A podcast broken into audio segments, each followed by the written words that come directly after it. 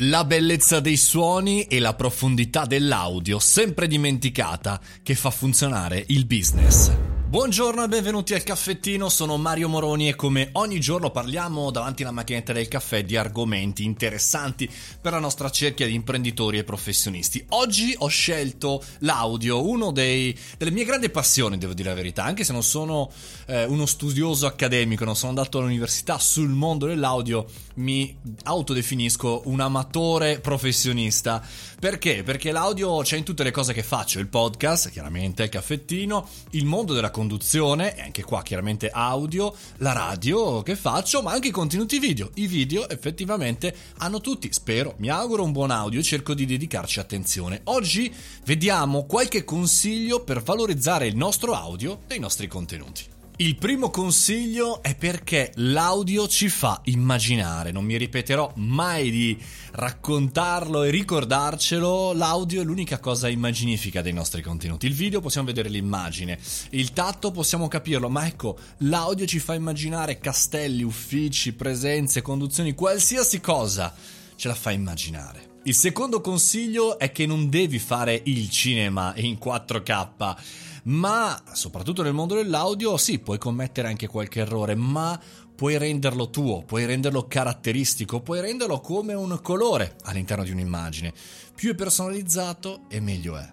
E il terzo punto perché l'audio si ascolta dai nuovi device come gli assistenti vocali, per cui a differenza dell'immagine che possiamo vedere solo sul web, nelle applicazioni, eccetera, bene, l'audio lo possiamo ascoltare da Amazon Alexa, Google Assistant. E quindi siamo nel futuro. Voglio condividere con voi oggi in questo podcast eh, un eh, vecchio detto che diceva spesso un mio mentor, diceva un video lo puoi ascoltare anche se l'immagine non è perfetta, è magari un po' sfocata o ha qualche problema, eh, ma insomma non puoi ascoltarlo questo video se l'audio è di pessima qualità e quindi il contenuto non ti arriva.